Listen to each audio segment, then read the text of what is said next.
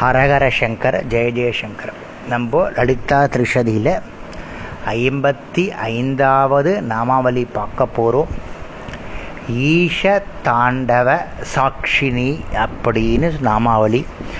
ரொம்ப உயர்ந்த உஷந்த அனுபவிக்க வேண்டிய நாமாவளி. இங்கே சிவனுடைய நடனத்தை பற்றி சொல்லியிருக்கு.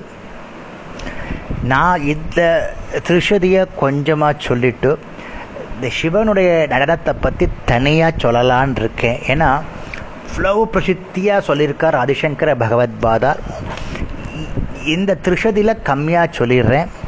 இந்த ஸ்லோகத்துக்கான விளக்கத்தை ரொம்ப டீட்டெயில்டாக பின்னாடி சொல்கிறேன் பரமேஸ்வருடைய தாண்டவம் என்ற நடனத்தை பரமேஸ்வருடைய தாண்டவ நடத்தை தாண்டவ நடனத்தை பார்த்து கொண்டிருக்கிறாள் இந்த லலிதாம்பிகை. பரமேஸ்வர லீலைன்றது முதல்லயே நம்ம பார்த்துருக்கோம். அந்த லீலையை பார்ப்பவர்கள் வந்து ஆனந்தம் அடைகிறார்கள் அது உலக அனுபவம் உலகத்திலேயே சிறந்தது ஒன்று ஈஸ்வரனுடைய நடனத்தை பார்க்கறதா. பரமாத்மா பாருங்கோ அவர் சிவன் தனது லீலையை பார்த்து கொண்டு தானே ஆண்ட ஆனந்த தாண்டவம் ஆடுகிறார். அவரே அவருடைய ஆன்சர் பார்த்துண்டு தானே தா ஆனந்த தாண்டவம் ஆடுறார். இந்த விலாசத்துடன் பரமாத்மா விளங்கும் பொழுது அவரை நம்ம எப்படி அழைக்கிறோம்? நடராஜ மூர்த்தி அப்படின்னு அழைக்கிறோம். இந்த மூர்த்தியின் லட்சணங்கள் ஜகத்தின் தன்மைகளுக்கு மிகவும் ஒத்து இருக்கிறது. நடராஜர் ஷித் என்ற அரங்கத்தில் ஈசனாக விளங்கி கொண்டு அதனால சித் சபேஷன்னு பேர். ஜகத் என்ற அகண்ட ஷித்தை ஆகாரமாக கொண்ட வெட்ட வெளியில் கணக்கற்ற அண்டங்கள் அண்டங்களாக அமைந்துள்ளது. ஜகம்ன்றது முக்காலங்களால் பாதிக்கப்பட்டுள்ளது. கரெக்டாக ஜகம்.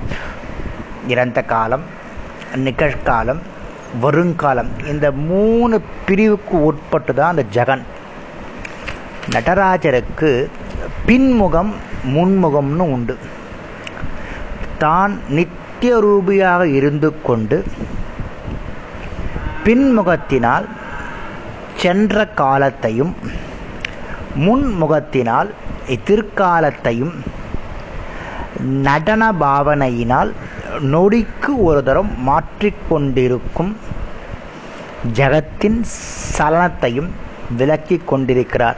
நடராஜர் டான்ஸ் ஆடுறச்ச அந்த ஸ்கேஷன் இப்படி அப்படியும் ஆடுறச்ச பின்னாடி போயிட்டு முன்னாடி வர மாதிரி இருக்கான் மூஞ்சி. அப்படி வரச்ச எதிர்காலம் இறந்த காலம் நிகழ்காலம் எதிர்காலம் மூணுத்தையும் பார்க்குறாராம். அந்த மாதிரி நடனம் ஆடுறாராம். பரமேஸ்வருடைய தாண்டவத்தில் அறுபத்தி நாலு கலைகள் உருவாகிறது. அவற்றை பார்த்து கொண்டிருக்கும் லலிதா தேவி அப்படின்னு ஒரு பொருள் இருக்கு. ஆனால் ஏற்கனவே நம்ம பார்த்துருக்கோம். லலிதா தேவிக்கு அறுபத்தி நாலு கலையுடன் கூறியப்பட கூடியிருக்கிறதுனால சரஸ்வதின்னு பெயர் இருக்கு அவளுக்கு. வித்யாரூபிணின்னு பேர். உலகத்தில் பிரசித்தி அடைஞ்சிருக்கான்னு பேர்.